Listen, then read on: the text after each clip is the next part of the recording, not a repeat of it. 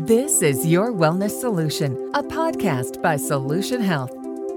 Do you often experience digestive stress after eating certain foods? Well, the low FODMAP diet may provide answers and start your journey back to good gut health.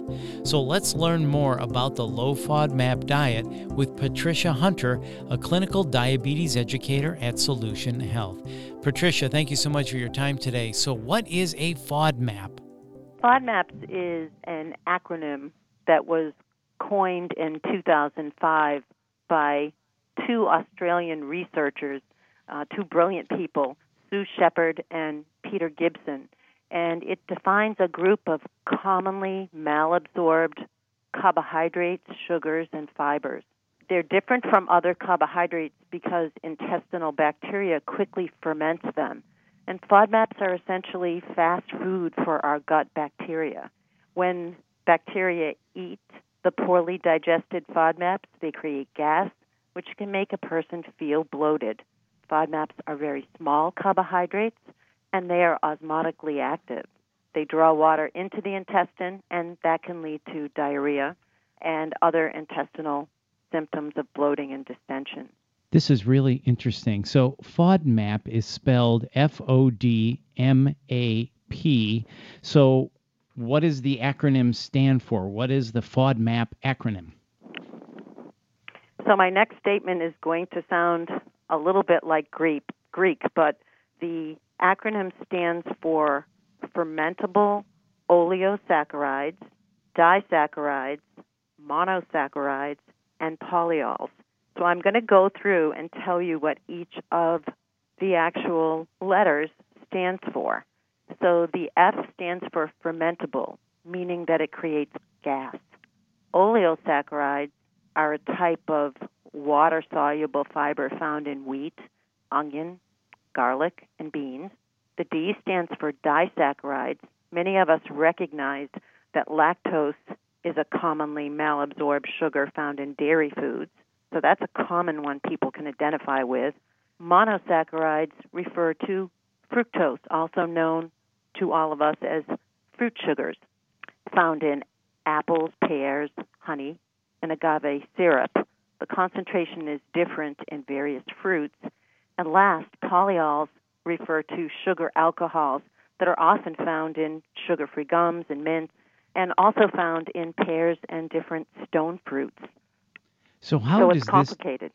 this? Uh, yeah, very interesting. So, how does this translate into a diet? What's the FODMAP diet then? So the the diet is a two to six week elimination diet that involves removing high FODMAP foods to see if it alleviates the triggers that people are having, what's causing their GI symptoms. In this particular phase, you can often see an individual have a reduction of 50 to 75 percent of their symptoms, so it can be highly effective it is a learning diet rather than a plan you would follow forever. The goal is to help a person determine what are their personal triggers. After you finish this elimination phase, if the person sees great benefit with it, a dietitian will guide you on how to reintroduce or challenge these food groups in a very methodical manner. This allows you to actually understand better your tolerance to various FODMAPs.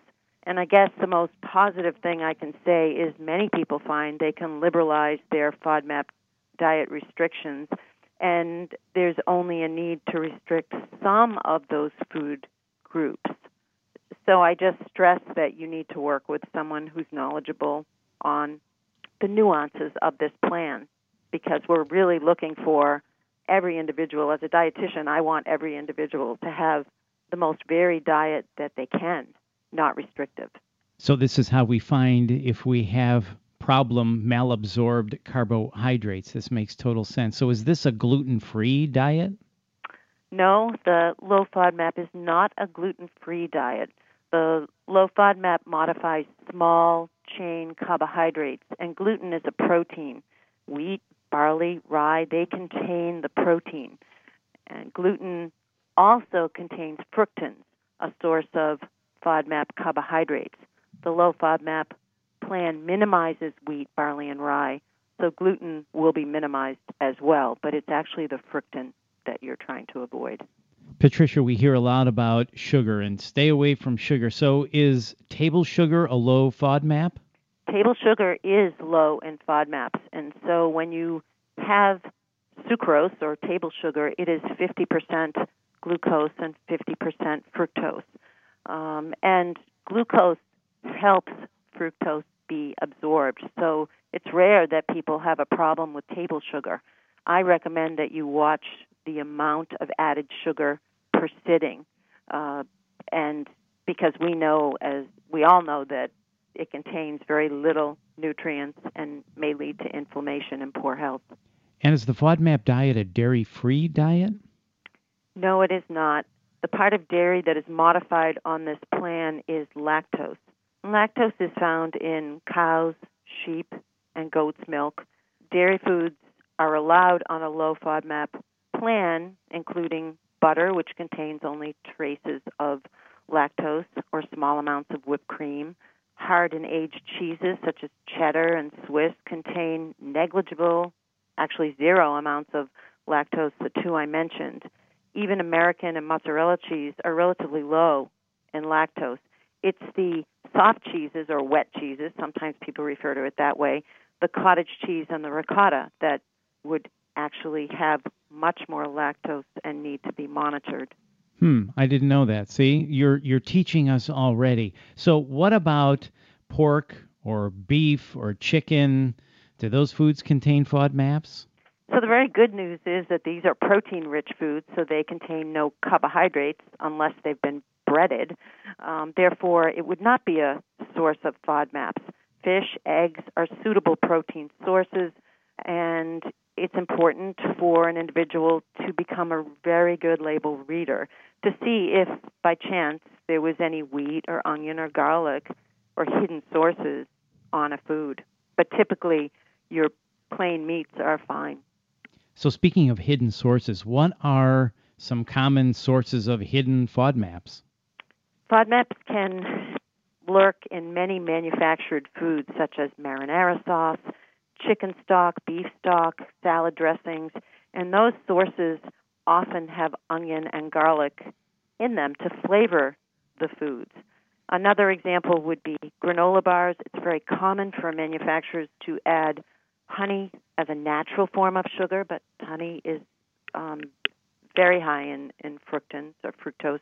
And chicory root extract, often manufacturers will add that to increase the fiber content even a gluten free product is not necessarily low in FODMAPs if the manufacturer has added chicory root extract. So, when it comes to cooking, does cooking lower FODMAPs content so they are better tolerated? Uh, this area needs a little bit more research. Um, fructans and galactosides are water soluble. So, when I keep talking about onion and garlic, adding onion to water, the fructans leach into the water and can make people feel poorly. Um, so cooking water could be a problem, but certainly when you're looking at a product like canned beans, there is less FODMAPs in a canned bean that's been sitting in water than a dried bean that's minimally soaked. So we're not quite sure exactly how much FODMAPs would be altered during cooking at this time. And so for now, we basically ask that people select lower FODMAP foods when they're preparing meals. So, in closing, Patricia, this has been very interesting. Do you have any closing thoughts for those having GI symptoms? I think obviously this plan is complicated but can yield great rewards and the understanding of a person's tolerances to certain foods. There are many health conditions that can affect your GI tract and cause uncomfortable, embarrassing, and inconvenient symptoms. So it's really important to consult with your doctor and not to self diagnose. Your healthcare professional can rule out serious conditions such as celiac disease and colon cancer. And before a person starts on a low FODMAP plan, it's really important that they're they're screened for celiac disease. The second is to make sure that you're getting credible information about FODMAPs. There's many sources online, but in New England, we're very fortunate to have two dietitians that have a lot of um, that ha- actually have been leaders in the field for the rest of us. Uh, one is Patsy Catsos. She has a website called and a book, IBS Free at Last. Uh, you can go there and get great information and even search a topic specifically. Um, Kate Scarlata has a blog, and she has many written materials that you can print off. And if you're interested, I have a FODMAP presentation at Southern New Hampshire Health October 16th at 6 o'clock. So we'd love to see people sign up for that. Fascinating information. Please sign up for that October 16th event.